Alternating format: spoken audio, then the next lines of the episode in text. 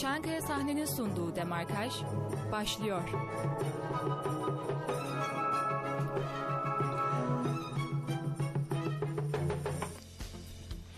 Evet arkadaşlar hoş geldiniz. 96.6 frekansından Radyo Bilken stüdyolarından amatör ruhun profesyonel sesinden herkese merhaba. Bugün inanılmaz bir konuğumuz var. Sevgili avukat İlayda Önal. Hoş geldiniz.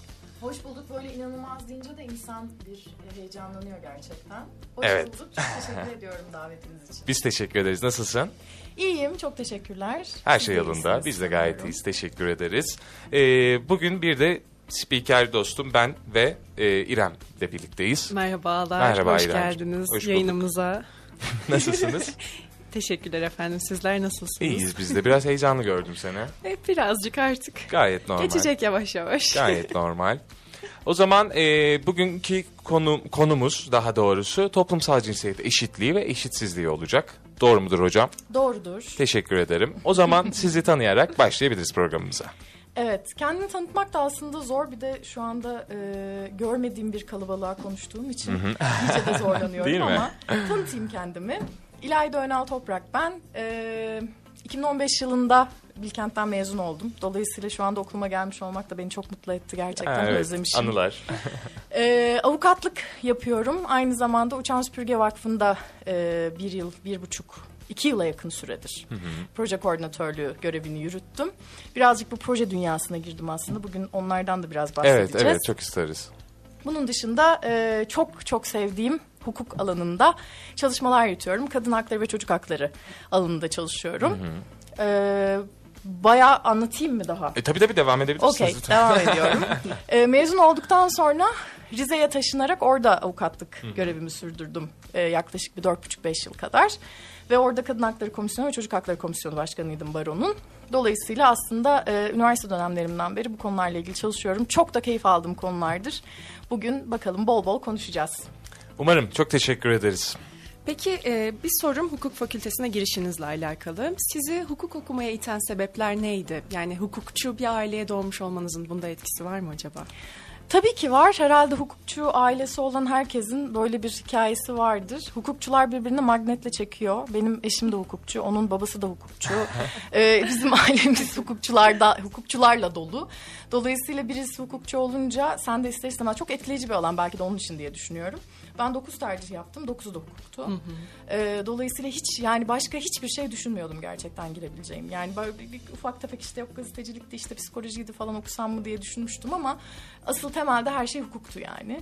Dolayısıyla çok da hakikaten severek okudum. Tabii insan bir ikinci, üçüncü sınıfta burada eğer dinleyen müstakbel meslektaşlarım varsa onları da söylemiş olayım. Bir şeye uğruyor böyle ben doğru şey mi yapıyorum acaba diye. Çünkü işte derslerin yoğunluğu ve biraz da korkutucu bir alan oluşu. Çünkü hiç görmediğimiz bir şey ki ben birazcık şanslıydım o konuda. Bütün ailem hukukçu olduğu için babamın yanında ta ortaokuldan beri çalışmaya başlamıştım. Ama e, işte yani onun dışında mezun olduktan sonra şey dedim yani ben evet bu iş için doğmuşum gerçekten. Ve hakikaten de e, avukatlık şu anda Türkiye'de yapılması gerçekten çok zor bir mesleğe dönüştü her açıdan. Ki her mesleğin olduğu gibi aslında ama yine de e, tüylerimi diken diken eden bir mesleğim var. Çok seviyorum yani. Süper. kendisini. Bunları duymak aslında biz hukuk öğrencileri için de oldukça büyük bir motivasyon. Ne mutlu. Peki e, Rize'de meslek hayatınıza devam ettiğinden ettiğinizden bahsettiniz.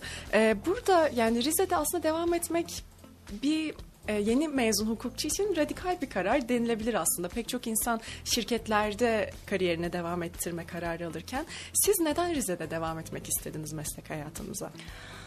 Ee, Benim e, anne tarafım aslında Rizeli fakat hiçbirimiz orada yani annem de dahil olmak üzere orada yaşamadık. İşte yazları gidip geliyorduk falan filan. Dolayısıyla herkes Karadeniz'e giden bilir oranın ne kadar büyüleyici bir e, yer olduğunu. Evet. Ben de birazcık hakikaten işte bu doğalar, doğadan falan çok etkilenen bir insanım. Dolayısıyla hani çok fazla gitmeye başladım aslında üniversite döneminde ve o dönemde birazcık işte bu kadın hakları, çocuk hakları ile ilgili fikirlerim oluşmaya başladığı için e, burada ne çalışmalar yapılıyor diye baktığımda bir baktım ki hiçbir şey yapılmıyor aslında. Yani baroda ne yazık ki ister istemez yani çünkü e, az insan var baroda. Ben gittiğimde oraya işte benim sicilim 345'ti ve bunun işte sadece 120 kişi falan avukatlık yapıyordu Rize'de. Dolayısıyla zaten insanlar bir hani e, işte para kazanayım kendim geçindireyim derdinden açıkçası çok fazla bu konulara eğilemiyorlar. Yani insan hakları birazcık e, ne yazık ki geride kalan bir alan oluyor herkes için özellikle avukatlar için. Dolayısıyla çalışan kimse yoktu. Sivil toplum çok zayıftı. Dolayısıyla ben oralara gittiğim zaman fark ettim ki burada ciddi bir eksiklik var. Ve o ikinci, üçüncü sınıftaki hani bahsettim ya birazcık bir ben ne yapıyorum burada acaba hissim bana şunu söyledi. Yani ben e, şu anda işte Türkiye'de çoğunluk avukatın ki mesela benim babam da işte hani Ankara'da yıllardır avukatlık yapan sanıyorum 40. senesine girmek üzere e, bir avukat ve dolayısıyla hani onunla da öğrendiğim için aslında biraz avukatlığı. Ya ben böyle hani oturup da işte şirketlere danışmanlık yapmak istemiyorum. İşte insanların arasındaki e, başka sorunlarla ilgilenmek istiyorum. Ben başka bir şey yapmak istiyorum. Birilerine yardımcı olmak istiyorum diye düşünmeye başlamıştım. Onun için de en güzel yol bana e, ya burada hiçbir şey yapılmıyor. Burada bir ihtiyaç var. Belki bir faydam olabilir diye düşünerek oraya taşındım. Rize'nin Fındıklı ilçesinde bir ofis açtım kendime. Ya. Evet çok güzel bir ofisti. Yani hala daha böyle içim gider o ofisime. Gerçekten çok severek tutmuştum. Çok heyecanlanmıştım. Açılışımda ağlamıştım. Çiçekleri görünce falan benim için. çok keyifli bir e, zamandı. Açılışım ve işte Fındıklı'da çalıştığım dönemim.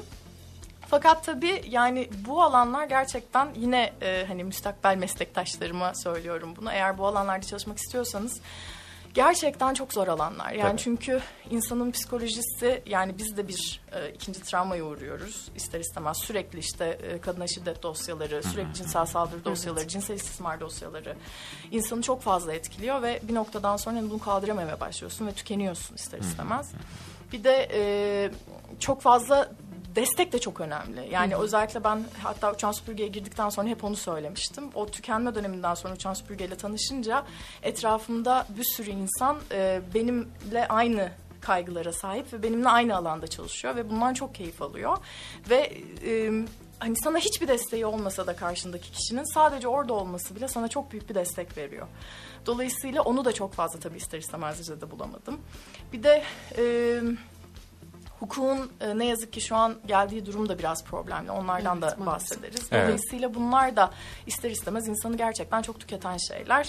Ve e, sonra dedim ki yani önce kendi sağlığımı korumam gerekiyor benim. O yüzden e, Evet, evet. ben birazcık buralardan bir ayrılayım dedim. Ama hala tabii orada ister istemez yani herkese işte telefon numaranız gidiyor. Orada çalışan bir avukat olduğunuz için hala daha arayıp işte danışmanlık isteyenler vesaire oluyor. Dolayısıyla bağlarım kopmuş değil. Değil aslında, Ama tamam. artık Ankara'dayım. Süper. Peki e, ben şeyi sormak istiyorum. Uçan süpürgeden bahsettin. E, biraz daha tam olarak ne yaptığınızı e, öğrenebilir miyim orada?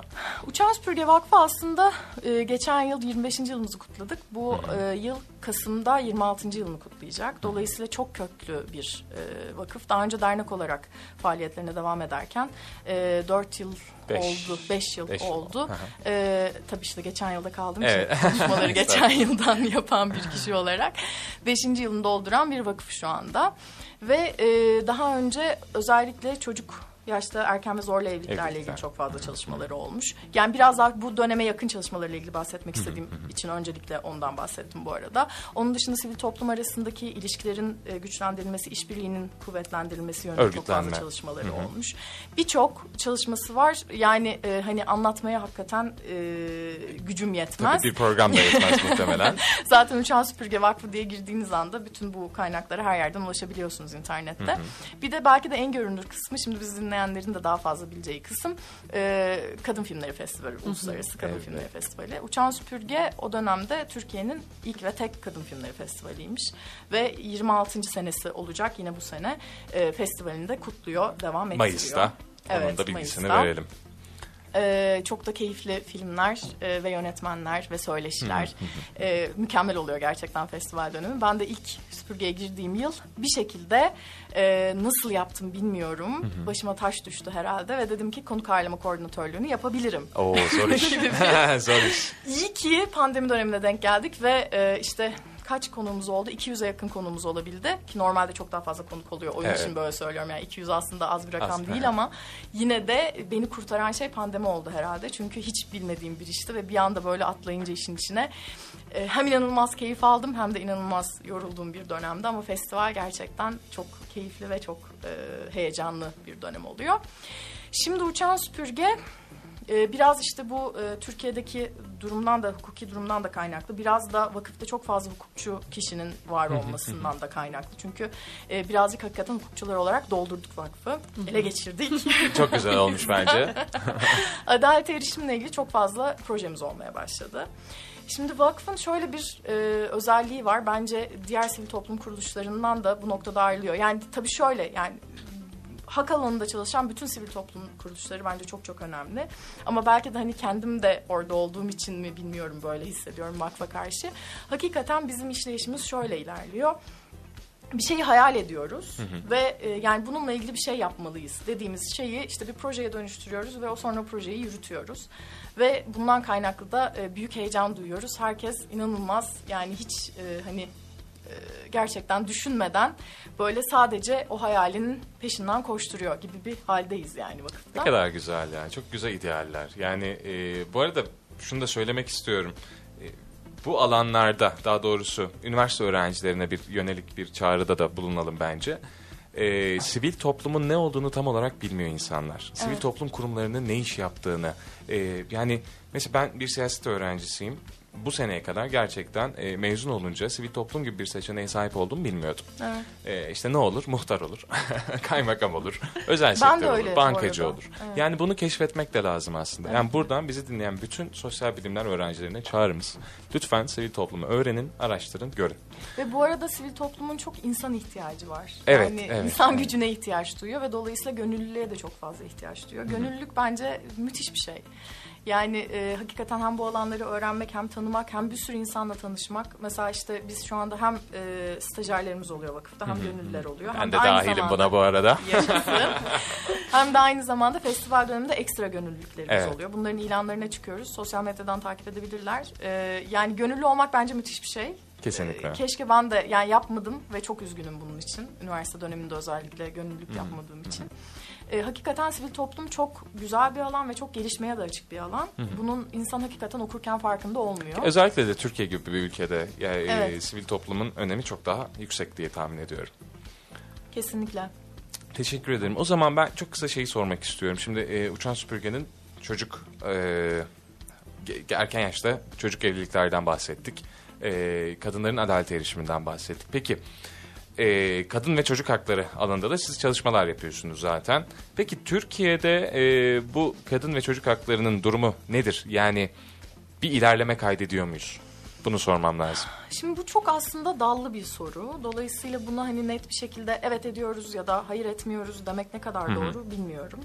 Ee, belli noktalardan edemiyoruz, belli noktalardan da ediyoruz. Bir sürü adım atmış durumdayız. Şimdi kanunlar anlamında, yani hukuk bir kere e, tabii zaten hak alanından bahsettiğimiz için hukuk en temel, en önemli nokta haline geliyor böyle bir durumda.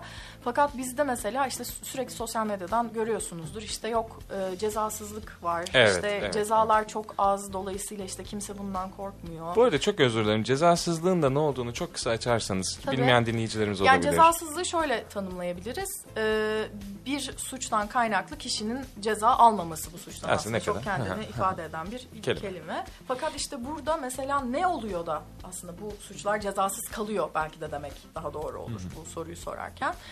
Ee, bunun belli başlı birçok etkeni var. Be- bana göre bunun en büyük etkeni bizim aslında kanunlarımız ya da işte hani bunlara bunlardan kaynaklı cezalarımızın olmaması değil, uygulayıcılarımızın bu konudaki bilgisizliği. Şimdi bu kadar çok çalışma yapılırken bununla alakalı ne yazık ki yargı alanına ulaşmak oldukça imkansız. Evet. Yani çünkü e, hem hukukçular e, siz de muhtemelen öyle olacaksınız. E, diğer hukukçu burada meslektaşlarım var da onları söylüyorum. Göremediğim kalabalık. E, yani şöyle hepimiz ben de dahil olmak üzere muhtemelen buna okuldan mezun olduktan sonra ya ben her şeyi biliyorum hissine kapılıyoruz. Ve dolayısıyla bir şey öğrenmeye, yeni bir şeye çok açık olmuyoruz.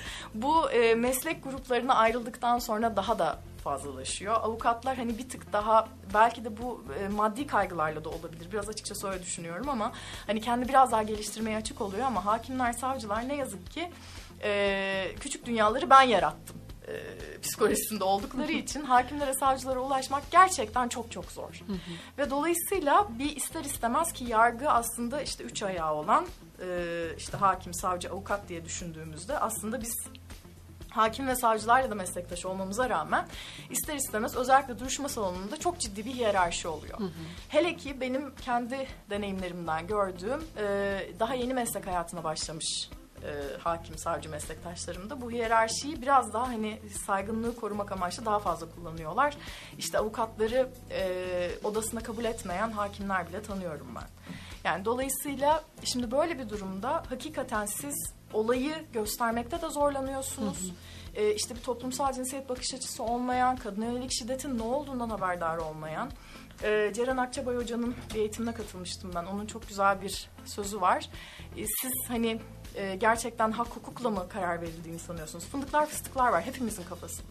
Yani biz büyürken e, işte bize verilmiş belli bir ideoloji var, belli bir dini görüş var, işte belli bir ahlaki anlayış var. Dolayısıyla bütün bunlar bizim verdiğimiz kararları da aynı derecede etkiliyor. Tabii. Öyle olunca e, kararları bu düşünceler veriyor. Aslında bizim işte okulda öğrendiğimiz hukuk, okulda öğrendiğimiz hak bunlar vermiyorlar Evet. demişti. Ben de hakikaten çok katılıyorum. Bunu her yerde söylüyorum. Hatta çok beğendiğim bir örnek. Ve bir başka problem de şu. Hukuk eğitiminde ki mesela biz şu anda Bilkent'teyiz. E, hukuk eğitiminde o kadar çok bu konularla ilgili eksiklik var ki. Mesela insan hakları ile ilgili bizim aldığımız ders e, seçmeliydi. E, hukuk felsefesi, hukuk sosyolojisini yine seçmeli olarak almıştık. Hala da öyle sanıyorum. Evet. Ama diğer alanlar işte mesela ticaretli, borçlardı. Tabii ki bunlar Evet. çok önemli bu arada ama yani hani bunları öğrenmeden hiçbir şey yapamayız. Ya niye Fakat- seçmeli bunlar? Evet, yani bu alanlarında mesela çocuk adalet sistemi dediğimiz şey e, hakikaten bambaşka bir alan ve bizim okulda hiç öğrenmediğimiz bir alan. Ya. Dolayısıyla mezun olduktan sonra da diyelim ki CMK avukatlığı yapıyorsunuz siz. CMK avukatlığı dediğimiz bu arada işte durumu olmayan e, kişilere e, barodan hatta savcılıktan bir avukat atanması olarak söyleyebiliriz. Şimdi CMK avukatlığı yapan e, meslektaşlarımız genelde hani e, yeni mezun meslektaşlarımız Evet. oluyor ve dolayısıyla e, çok fazla da deneyim sahibi de olmamış oluyorlar. Bir şekilde yolda öğreniyorsun işte savcılığa gide gele, emniyete gide gele ama hakikaten bunları bilmemiş sen yani öğrenmemişsen ve görmemişsen bir haber şekilde e, Devam giriyorsun ediyorsun. sisteme ve dolayısıyla bu çok ciddi hak ihlallerine sebep oluyor. E, bunun aynı şekilde sen bilmiyorsun, savcı da bilmiyor. İşte sen bilmiyorsun, emniyet de bilmiyor. Dolayısıyla şimdi bir çocuk e, bir istismara uğradığı zaman normalde o çocuğun e, tek sefer dinlenmesi lazım. Diyelim ki çocuk izlem merkezinde bir kere dinlenecek. Kim Fakat diye bu değil çocuk mi? bunu ailesine söyledi. Diyelim ki farazi bir örnek veriyorum. Ee, ailesi onu emniyete götürüyor. Emniyetteki polis diyor ki ya da işte jandarmaya götürüyor. Jandarmadaki polis diyor ki e, işte bir anlat bakayım bana ne Anlat oldu. Bir daha. Sonra orada bir anlatıyor çocuk. Üstüne götürüyorlar savcılar. Aa bir dakika bu olay önemliymiş sen bir savcılığa git diyorlar. Savcılık diyor ki "Cık, bir dakika benim bunu çocuk izlem merkezine göndermek için bir daha bir dinlemem lazım. Çocuk izlem merkezine göndermeden önce bir kere de savcı dinliyor ki yani bu dinleyen insanlar e, ne yazık ki hani çocuk psikolojisinden Evet. anlamayan ki yani anlamaları da beklenemez. Ben de ilk mezun olduğumda bunlarla ilgili defalarca eğitim aldım ve ne kadar büyük yanlışlar yaptığımı fark ettim. Hala da kendimi yeterli hissetmiyorum. Yani bu alanda işte çalışıyor olmama rağmen. Dolayısıyla hiç çalışmayan birinin bunu bilmesi zaten mümkün değil. Dolayısıyla orada çocuğu yeniden yeniden yeniden yeniden bir mağduriyete uğratıyoruz. Dolayısıyla yargı sistemi aslında yani hadi diyelim ki bu çocuğa e, bu çocuğun işte bir faile ceza verdin ama o sırada zaten çocuğu kaybettin. Evet. Ne işimize yaradı? Yargı sistemi gibi bir şeye dönüşüyor. Zaten olan oldu. Tabii bunun bir pedagog eşliğinde de yapılması lazım Tabii değil ki. mi? Yani, e, çocuk izlem merkezlerinde zaten bununla Var. ilgili e, görevliler var. işte pedagog var. E, psikiyatrist var vesaire vesaire vesaire vesaire. Yani çocuğun psikolojisini korumak için zaten kurulmuş Evet. sistemler ama yani diyelim ki kanunda yazıyor net bir biçimde. Bu çocuk sadece çocuk izlem merkezinde dinlenebilir diye. Ama sistemde işlerken o şekilde işlemiyor. Niye? Bilgisizlikten. Evet maalesef. Dolayısıyla işte e, adalet erişim projelerinde biz aslında bu eğitimleri yapmaya çalışıyoruz. Fakat ulaşabildiğimiz işte hakimler, savcılar, emniyet olamıyor ister istemez. Çünkü bunlar resmi kurumlar olduğu için. Avukatlara ulaşıyoruz. Avukatlara ulaşmak da çok çok önemli. Hukuk Çünkü orada hak koruyan kişi zaten avukatlar. Zaten.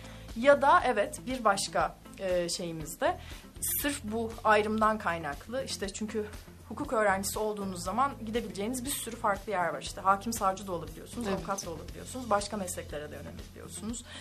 E, bakanlıklarda da çalışabiliyorsunuz, Aile Sosyal Politikalar Bakanlığı vesaire gibi. Dolayısıyla bir de aynı zamanda stajyer avukatları ve hukuk öğrencilerine de eğitimler vermeye çalışıyoruz ki en azından hani baştan bu böyle bir düşünceyle donansınlar ve e, meslek hayatlarına girdikleri zaman da en azından kafalarında bir fikir olsun. Belki hani çok fazla şeyi değiştirmek mümkün değil ama e, biraz şey gibi bu hani ışığı gördüğün zaman artık karanlığa dönemezsin ya en azından hani kafada bir fikir olsun bir tohum atalım da biz filiz kendileri çıkarsınlar Evet, çok gibi güzel.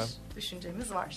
Çok teşekkür ederim. Çok kısa bir reklam arasına gitmemiz lazım. Ee, sonrasında tekrar 96.6'da sizlerle olacağız. Teşekkürler.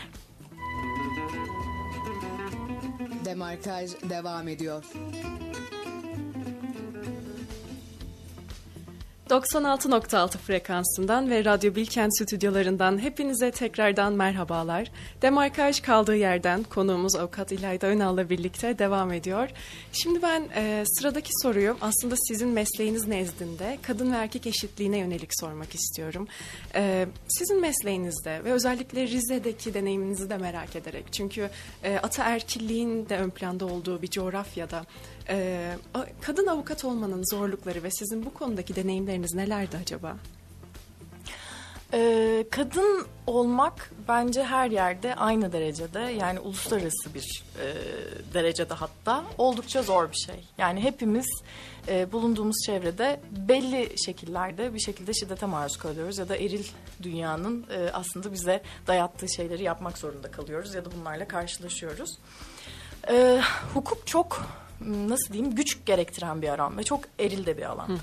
Dolayısıyla ben e, Fındıklı'ya ilk taşındığımda orada 8 avukat vardı. Ben e, ilk ve tek kadın avukattım. Yani 8. bendim daha doğrusu 7 avukat vardı. E, ve e, aslında yani mesela iş anlamında çok fazla sıkıntı yaşamadım. İşte bir erkek avukata gelecek kadar dosya bana da geldi. Fakat e, şu biraz da hani böyle konuşkan ve girişken de bir yapım olduğu için belki de böyle bir sorun yaşamadım. Daha sakin işte daha böyle hani ne diyeyim kadınsı demek istiyorum burada. E, kadınsı bir insan olsay olduğumda belki daha az iş alma Feminen. gibi bir feminen imkanım olabilirdi. E, fakat e, mesela çok e, garip bir şey yaşadım ki bunu bu arada hakimler de yaşıyorlar çok fazla. Müvekkiller geliyordu ofise ve bunu sadece erkek müvekkiller değil kadın müvekkiller de yapıyor aynı şekilde.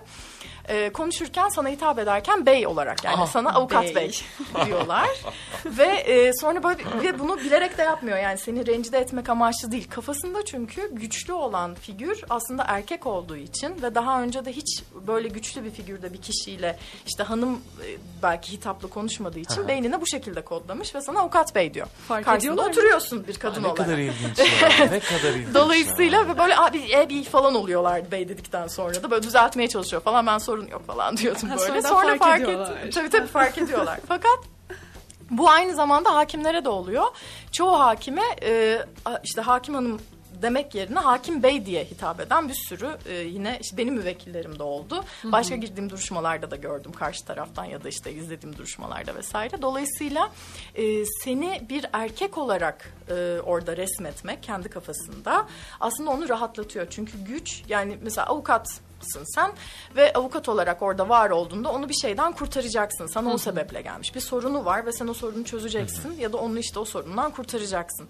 Dolayısıyla e, bu kurtarma görevini de bir kadına vermek e, yani ben böyle düşünüyorum tabii bir kadına vermek ona çok rahat gelmiyor. Ya da beynine dediğim gibi bu şekilde kodlamamış. Dolayısıyla sana avukat bey demek seni bir erkek olarak orada resmetmek ona e, daha rahat geliyor diye düşünüyorum. ilginç, çok Böyle ilginç gerçekten. sorunlar yaşadım. Onun dışında e, mesela şeyle ilgili de tabii şöyle bir durum var. Hatta daha geçen bunun bir örneğini başka bir meslektaşımla konuştuk. E, kadın avukatsın ve kadın haklarıyla ilgili çalışıyorsun. E, ve dolayısıyla bu konularla ilgili çok bilgilisin. O çok güçlüsün, orada haykırıyorsun, burada işte savaşıyorsun. Kadın hakları, biz şöyle güçlüyüz, şöyle güçlüyüz diye. Fakat e, avukatlar da herhangi bir başka kadın gibi aynı oranda şiddete uğrayabiliyorlar. Evet, ya da kesinlikle. uğruyorlar. Ben de uğradım. Benim başka e, tanıdığım insanlar da uğradı. Farklı farklı şekillerde. Şiddetin de birçok farklı türü var tabii ki. Bunların farklı farklı türlerinde. Evet onlara da Ee, geleceğiz. dolayısıyla yani e, ne sosyoekonomik düzeyle alakalı bu, ne yaşadığın şehirle alakalı, ne bir içinde bulunduğun çevreyle alakalı her yerde bir şekilde şiddete uğrayabiliyor kadınlar. Bir de başka bir örnek vereyim. Ee, yani kadın olmak aslında ne kadar zor bir şey onun üzerine vereceğim bu örneği. Ee, ben işte Fındıklı'da çalışırken aynı zamanda bir dönem Hopa'da yaşadım. Hopa'da bir tane cadde var. Texas diyorlar o caddeye. Ve daha çok daha çok işte bir Çok takım gece kulüpleri var. Bu arada e, e, işte yani hukuki anlamda fuhuş diyeyim ben. İşte seks işçiliği çok fazla e, olan bir şey. Legal olarak da değil tabii ki. Ve Hopa'da da işte bu gece kulüplerinde çoğunlukla e, bu tarz e, işte mekanlar ve işte orada e, yürüyen kadınlar da çoğunlukla işte seks işçiliği yapan kadınlar oluyorlar. Ve dolayısıyla e, Hopa'da yaşayan kişiler ki Hopa dediğiniz yer küçücük bir yer. Evet. Yani hani bir Bilkent kampüsü kadar belki yani daha bile küçük olabilir. 15 bin kişi yoktur bence. Bilkent'in Doğu kampüsünü katmayın yani Ha, o o, kadar, kadar. küçük bir yer. Dolayısıyla burada yaşayan bütün bu kadınlar bir caddeye girmemek için çaba gösteriyorlar mesela Ya. o şehirde yaşarken. Ufacık yani. Ve ben de e, çok rahat bilmediğim için orayı bir şekilde yani nasıl oluyorsa bilmiyorum denk geliyordu ve o caddeye giriyorum. Cadde de öyle bir cadde ki e, bir yerinden çıkışı yok. Ya geri döneceksin ya da yürüyeceksin ve gideceksin. Çukur gibi caddeden. yani. Evet gerçekten öyle çıkış yok. Ve dolayısıyla her böyle o caddeye girişimde böyle şey oluyordum. Üf, çok rahatsız oluyorsun çünkü sürekli birilerinin tacizine uğruyorsun. Durmaksın bakıyorlar laf atanlar oluyor vesaire falan ve e, hani ben aslında buradan çıkayım hissine kapılıyorsun ama bir yandan da kendine yediremiyorsun. Niye çıkayım canım? Yürüyemeyecek miyim ben bir caddede falan Aynen diye. öyle. Ve dolayısıyla bu mesela çok basit ve insanların çok yadırgamadan e, kabul ettiği bir şiddet biçimi. Mesela orada yaşayan kadınların. Ve hiç farkında bile değiller muhtemelen. Yani ben bu caddeye giremiyorum ve bu bir şiddet. Bunun farkında bile değil, Değil, aslında evet. çoğu kadın. Benim de Giremiyorsam yine- giremiyorum. Ne olmuş? Şuradan Tabii. giderim diyor. Ama aslında Aynen olay öyle. o değil tabii ki. Ve tabii benim de aynı şekilde farkına varmadığımda birçok şiddete uğradığım durumlar oluyor. Dolayısıyla dediğim gibi yani e, bir kadın olarak ben de çok fazla şiddete uğruyorum. Ve e, hani bunun bir başkasından daha büyük bir farkı var mı bilmiyorum. Ama tabii mesleki olunca işte bu avukat bey olayı gibi biraz komik bir yere varıyor. Tabii yani şiddete uğramak demişken e, dinleyicilerimiz e, fiziksel bir şiddet algılayabilir. Biz sadece ondan bahsetmiyoruz tabii, Tabii ki. evet. Yani bu da aslında bir yanılsama. Çünkü e, fiziksel şiddet daha çok bizim gördüğümüz ve hani alışık olduğumuz şiddet biçimi olduğu için tabii Aha. şiddete nasıl alışılık olunur onu bilmiyorum ama e, şiddetin birçok türü var. E, ve bizim e- aslında en çok hayatlarımızda maruz kaldığımız şey psikolojik şiddet Evet. oluyor ve psikolojik şiddet aynı zamanda diğer şiddet türlerinin beraberinde de yer alıyor ve e, bu esnada kayboluyor. Cinsel şiddette de mesela siz bir psikolojik şiddete uğramış oluyorsunuz ya da fiziksel şiddet görürken de. E, dolayısıyla hatta mesela işte e, şiddet döngüsüne biraz gireyim mi? Sizi sorularınızı çok Tabii mu ki, şey lütfen. yapmış oluyor? Valla girelim canım. Niye girmeyelim? Ee, ben zaten sırada bunu soracaktım. Şiddet türleri Ha, nelerdir? süper. Yani Tamam, çok güzel denk geldi. Ee, mesela bana en çok gelen soru şu. E bu kadın şiddete uğruyor, yıllardır şiddete uğramış. Niye bu şiddet döngüsünden çıkmıyor? Yani daha şiddet döngüsü demiyorlar tabii de işte niye boşanma davası açmıyor? Niye ayrılmıyor? Niye bir Mesela bu etmiyor? herkesin kafasında Evet. bir sorundur. Çünkü e, hani herkese şey gibi gelir. E şiddete uğruyorsun, ayrıl. Madem mutsuzsun, ayrıl. ne kadar kolay söylemek. Ayrılmak kolay isteyene de geliyor. şu- şunu da diyebiliyorlar hani bu zamana kadar neredeydi o Evet zaman da tabii. diyebiliyorlar. Ya da mesela çoğu dosyada bu e, hakimlerin savcıların da tavrıdır bu arada. Mesela işte diyorsun ki ben 10 yıldır şiddete uğruyorum. Ve sana inanmıyor. Niye? Çünkü e, bu zamana kadar ayrılabilirdin. evet. Demek ki ya sen hani ayrılmadın ya da yalan söylüyorsun. Gerçekten yok aslında böyle bir şiddet diye. Çünkü ilk bakışta hakikaten böyle olacakmış gibi geliyor. Yani sana e, özellikle fiziksel şiddet yumruk atan bir kişiden sen hayırdır sen bana yumruk atamazsın bir dakika deyip ayrılman gerektiği bekleniyor aslında. Fakat e, işte şiddet döngüsü dediğimiz şey böyle bir şey değil. Ve bunun da e, en büyük sebebi aslında uğradığımız işte psikolojik şiddet bunun yanında. Çünkü Şiddet tabii bu arada benim e, uzmanlık alanım değil ama hani çalışa çalışa öğrendiğim şeyler. E, dolayısıyla hani çok böyle basit ve e, hani şey bir uzaktan da bir açıklama yapacağım birazcık. Şiddet döngüsü dediğimiz şey aslında e, şiddet uygulayanın manipülasyonuyla birlikte sizi o döngünün içinde tutması durumu olarak açıklanabilir belki de. E, bir dosyamdan örnek vermek istiyorum. E, Rize'de çalıştığım dönemde bir tane kadın geldi bana. Ve e, adli yardımla geldi. Adli yardımdan da bu arada bahsetmiş olayım hazır söylemişken. adli yardımda az önce CMK avukatlı olarak açıkladığım şeyin hukuk dosyaları için olanı. Genelde kadınlara verilen ve işte boşanma dosyalarında kullanılan bir sistem. Baroya başvuruyorsunuz. Eğer hakikaten durumunuz müsait değilse bir avukatla çalışmaya e, baro size bir avukat atıyor. Ve o avukat da işte sizin dosyanızı takip ediyor. İşte size danışmanlık hizmeti veriyor, destek oluyor vesaire sürecinizde gibi gibi. Bana da bu dosya geldi. Kadın benimle görüşmeye geldi ve işte bana anlatıyor. İşte ben şöyle şiddete uğruyorum, böyle şiddete uğruyorum. Yıllardır işte bu adam beni dövüyor, şunu istiyor, bunu istiyor. Ben işte e, istediklerini veremiyorum, dolayısıyla şiddete uğruyorum gibi böyle anlattı, anlattı, anlattı. En son olayda adam e, kadının e, kız kardeşiyle evlenmek istiyor. Yani kuma olarak getirmek istiyor. Kız İkinci eş kardeşini olarak. ikinci eş olarak. Ve e, kadın da buna karşı çıkıyor. Yani diyor ki tamam artık okey her şey okey de bu, kadar, da değil. Ya bir de kız diyor kardeşine, yani. Bir de kız kardeş evet. Allah'ım. Muhtemelen belki bu arada tabii şöyle. Yani bu şiddetin e, ne kadar bu şiddete ne kadar maruz kaldığınız sizin e, kabul edebileceğiniz şeylerin de sınırını her bir seferde arttırıyor. Arttırıyor tabii. Zaten şiddet dosyalarında genel olarak görüyoruz ki ilk başta mesela direkt bir çok yoğun bir fiziksel şiddetle başlamıyor mevzu. Daha çok bir psikolojik şiddetle başlıyor. Mesela kıskançlıktan kaynaklı bir şeyse sürekli işte e, sen şöyle yapıyorsun onun için kötüsün, sen böyle yapıyorsun onun için kötüsün. Ve kişinin kendiyle ilgili güvenini aslında yitirmesine sebep oluyor. Ve sonrasında aslında fiziksel şiddet giriyor. Ve sen fiziksel şiddetle ilgili de kendini suçlu hissettiğin için yani mesela şöyle diyorsun ben böyle yapmasam aslında beni kıskanmayacak ve dolayısıyla e, bana şiddet uygulamayacak diye düşündüğün için o döngünün içinde biraz daha kalmaya devam ediyorsun. Bu kadın da mesela işte kadınlık görevlerini yerine getirmediğini düşünüyor ya da işte mesela çocuğu olmuyordu kadının. Çocuk doğuramadığım için diyor ki çocuğu Çok olmuyordu şey kadının bu. bu arada çok yanlış bir kelime oldu özür diliyorum. Bilmiyoruz yani niye çocuk olmadığını tabii hani öyle bir e, sağlık hizmetine başvuralım da bakalım niye çocuk doğuramıyoruz biz niye çocuğumuz olmuyor ya bakmıyorlar yani Tabii. tabii ki direkt olarak direkt olarak işte sen çocuk yapamıyorsun bana gibi bir tepkiyle yaklaşıyor adam. Bu arada bu olay e, şimdi tabii e, farklı yerlerde farklı şekilde yaşanması şiddetin de yani az önce herkes şiddete uğruyor dedim ama belki mesela işte bizim din- şu anda bizi dinleyenler için hani bu çok eskide kalmış bir şey gibi görünebilir. Bu olay bundan işte 3 sene önce falan yaşandı. Hala da vardır Çok muhakkak. bu arada. Devam ediyordur evet. Tabii ki. Tabii ki. Ve yani umarım biter ama yakın zamanda da bitecek gibi de durmuyor Maalesef, ne yazık ki. Ee, ve en son olayda işte kadın buna karşı çıkınca adam yine kadını dövmeye başlıyor ve e, en sonunda kadını merdivenlerden aşağı itiyor. Kadının e, omurgası kırılıyor bu olaydan kaynaklı ve 6 ay kadar falan hastanede yatıyor ve en sonunda diyor ki tamam yani ben Artık boşanacağım. boşanacağım. Yapacak bir şey yok. Ve sonrasında bana geldi boşanma davası için. Ben de genelde e, hani bu durumu bildiğim için yani birazdan anlatacağım durumu bildiğim için daha önce benzer durumlar yaşadığım için e, kadından hani bunları bana anlattığı ya ben yazıyorum ya işte ses kaydı vermesini istiyorum bana ya işte mesaj atmasını istiyorum vesaire hani bunları anlattığına dair. Ve sonrasında da davayı açarken bak ben dilekçeye bunları bunları yazdım. Dolayısıyla hani bak senin için tamam mıdır bu? Çünkü bazen kadınlar çok özel hayata da giriyorsunuz ya boşanma dosyalarında. Bazı şeylerin mesela mahkemede konuşulmasını istemiyor olabiliyor. Ya da bazen hani e, rahatsız hissediyor kendini. Evet. Dolayısıyla hani bir önceden soruyorum senin için tamam mıdır bu dosya diye. E, bu kadın için de bu arama için yani bu bu konuşma için kadını aradığımda kadın dedi ki ya avukat hanım dedi ben boşanmaktan vazgeçtim. Hayır ya.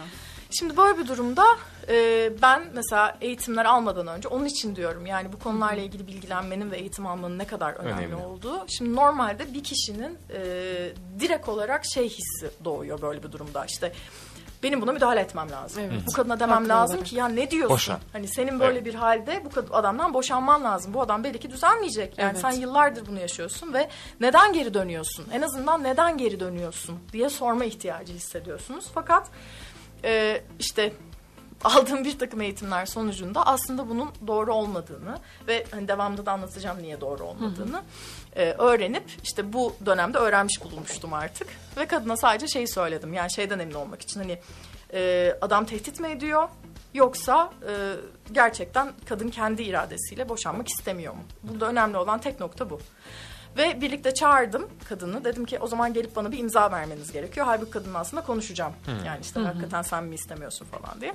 Adam şey kadın geldi kocasıyla birlikte. Kocası böyle ben de bu arada yine e, göremediğimiz kalabalığa söyleyeyim uzun boylu, iri yarı bir insanım. Sen misin dedi ayıracak diye gelmiştir adam. Fakat bu adam be- benim iki katım falan irilikte Aa. ve boyda bir adam. Ve ben de o zaman yalnız çalışıyorum ofiste. Bağırsam kimse sesimi duymaz. Böyle müthiş bir gerginlikle falan. Dedim siz biraz içeride bekleyin benim yalnız konuşmam gerekiyor. Çünkü işte hukuk bunu e, bize emrediyor falan gibi böyle bir takım şeyler söyleyerek. Adamı içeride oturttum. Kadın içeri aldım. Dedim ki yani kendi isteğinle mi gerçekten boşanmaktan vazgeçiyorsun yoksa tehdide mi e, uğruyorsun? Dedi ki hayır kendim istiyorum. Özür diledi ve e, işte hani barışmak istediğini söyledi. Bir daha yapmayacağını söyledi. Ben de hiçbir şey söylemeden tamam madem isteğin buysa o zaman dedim yani sadece sana şunun garantisini verebilirim. Beni her zaman Her zaman, arayabilirsin. Ee, bak böyle böyle yolların var. Bir durum olduğu zaman tekrar eğer başvurmak istersen işte polisi direkt arayabilirsin. Böyle böyle haklarım var gibi gibi anlattım kadına ve kadın gitti. Sonrasında ne oldu bilmiyorum. Ne yaşadılar. Ee, bu da niye önemli? Çünkü e, avukatlık aslında işte az önce dedim ya seni bir kurtarıcı olarak görüyorlar. Sen de kendini kurtarıcı olarak görmeye başlıyorsun bir noktada. Fakat aslında o kişi bir kurban değil ve sen de bir kurtarıcı değilsin.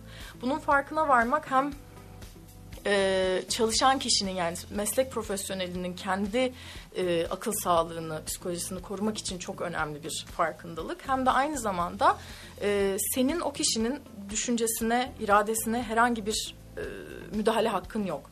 Bunu çok fazla kadınlara biz de yapıyoruz. E, yani normal hani meslek profesyoneli olmayıp da işte ne bileyim bir arkadaşımız bir şiddete uğradığında ona ettiğimiz müdahalede mesela yine biz aslında bu hatayı yapıyoruz.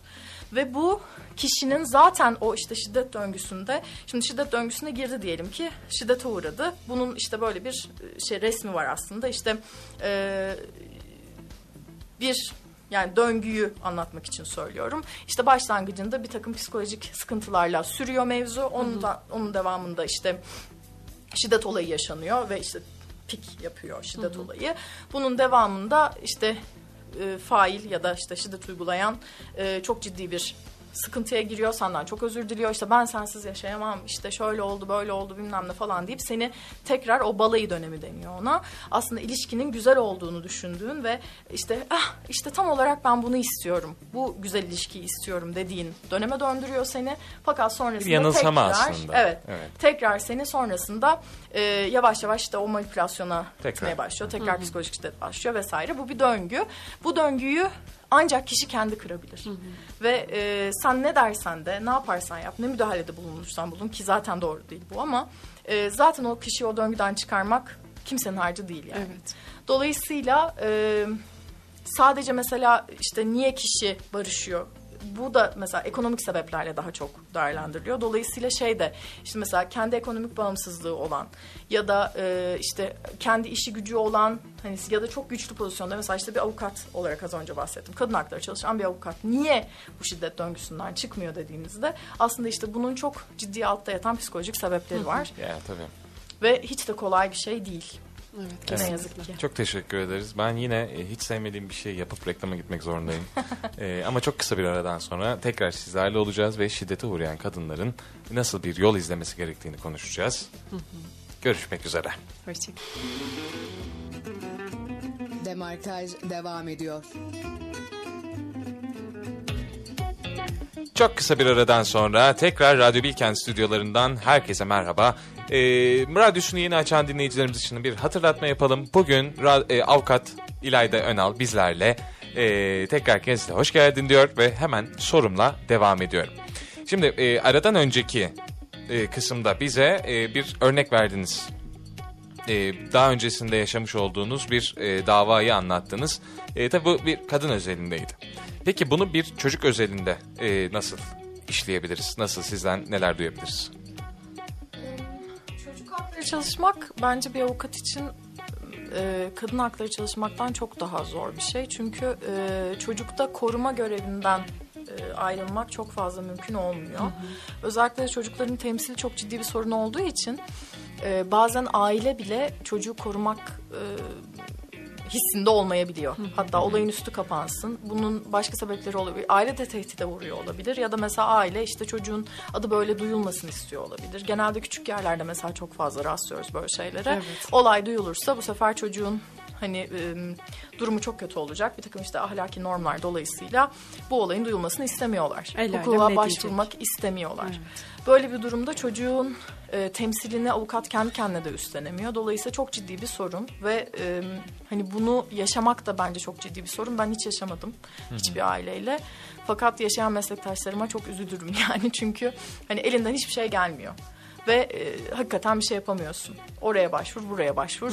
Hani çocuk Ne işe yarıyor? hatta aile mesela çocuğu etkiliyor. Tabii bu arada hani şikayete bağlı olmayan suçlar var tabii ki ama e, şikayete bağlı olmayan suçlarda dahi ailenin çocuk üzerinde çok ciddi bir baskısı ve e, pozisyonu olduğu için çocuğa şey dediklerinde işte yalan söyledim diyeceksin. Çocuk genelde diyor. Evet ben yalan söyledim aslında böyle olmadı Dinliyor diye. Dolayısıyla dosyada otomatik olarak düşüyor. Düşüyor. Evet. Yani e, bu durumlar mesela çok problemli. Bunun dışında benim hiç anlayamadığım mesela kadın dosyalarında işte toplumsal cinsiyet eşitsizliğinden bahsediyoruz. Kadının toplumdaki rolünden bahsediyoruz. İşte bu role uygun davranmadığı için kadın şiddete uğruyor diyoruz vesaire vesaire. E, hani elbette ki bir sebep e, bulmak şiddete benim için yine de mümkün değil ama en azından hani bir sebep görebiliyorum ya da birilerinin bir sebep söylediğini anlayabiliyorum. Fakat çocuk dosyalarında bu benim için iyice de zorlaşıyor. Yine bir dosyamda e, bir kız çocuğunun 12 yaşında e, uğradığı bir istismar dosyasıydı. E, karşı taraf köydeki e, diğer çocukların ailelerini tanık olarak dinletti. Ve e, aileler şimdi çok ayrıntı tabii vermek istemiyorum ama nasıl diyebilirim işte e, failin çocukları yanağından ısırdığını iddia ediyorlar. He. Ki dosyada bu arada böyle bir şey de yok. Yani o olay nereden çıktı, niye bununla ilgili tanık dinletiyorlar falan zaten çünkü e, benim müvekkilim olan çocuğun böyle bir beyan da yoktu yani ortada ama bir şekilde işte böyle bir şey ortaya çıkmış dosyada ve bunu konuşuyorlar. Ve aileler çok ilginç bir şekilde dediler ki evet e, bu işte kişi çocukları yanağından ısırır. Hatta biz çocuklar yemek falan yemediğinde işte deriz ki bak gelecek şimdi. Yanağını e, yanağını ısıracak deriz. Hatta bir kurt adam mı deriz dediler falan. Öyle bir isim de uydurdular O adam yani. için mi? Adam için evet. E, ve bu şekilde tanık beyanında bulundular ve 4-5 kişi anneler babalar yani böyle hani şey bir halde. Bunun üzerine çocuklar e, bir servis şoförünün istismarıydı olay. E, diğer yani o servisle köye gelen diğer çocuklar da e, dosyada ister istemez tanık oldukları için direkt olarak dinlettiler, dinletildiler. Ve çocukların hepsi dedi ki hayır öyle bir şey yok. Bizi hiç yanağımızdan ısırmadı. Allah Allah. Ailelerimiz bizi hiç bu şekilde korkutmazlar. İşte peki sen e, işte kurt adam diye hatırlıyorum yani oldu dosyanın üstünden geçti bayağı bir vakit. İşte kurt adam deniyor muydu bu kişiye dediklerinde hayır, Hayır. denmiyordu. Ben hiç öyle bir lakap bilmiyorum dediler mesela. Yani çocuklar gerçekten orada e, doğru fikirleri söylerken aileler, yetişkin kişiler, o çocukları asıl korumakla yükümlü olan kişiler e, bu failin lehine orada tanıklık yaptılar ve bu mesela benim hala daha hiç anlayamadığım, hiç içime oturtamadığım bir olaydır benim için mesela bir örnektir. E, çok da şaşırtır beni. Dolayısıyla çocuk dosyalarında böyle şeylerle daha çok karşılaşıyoruz. Halbuki dediğim gibi yani çocuklar bizim gerçekten korumamıza muhtaç ve e, zaten çocuk hakları alanı da bence çok net, çok hani sınırları çok belli olması gereken bir alan olmasına rağmen ne yazık ki çocuk hakları ile ilgili çok ciddi sıkıntılar Evet. yaşanıyor. Çok da İşte- hassas bir konu zaten. Evet.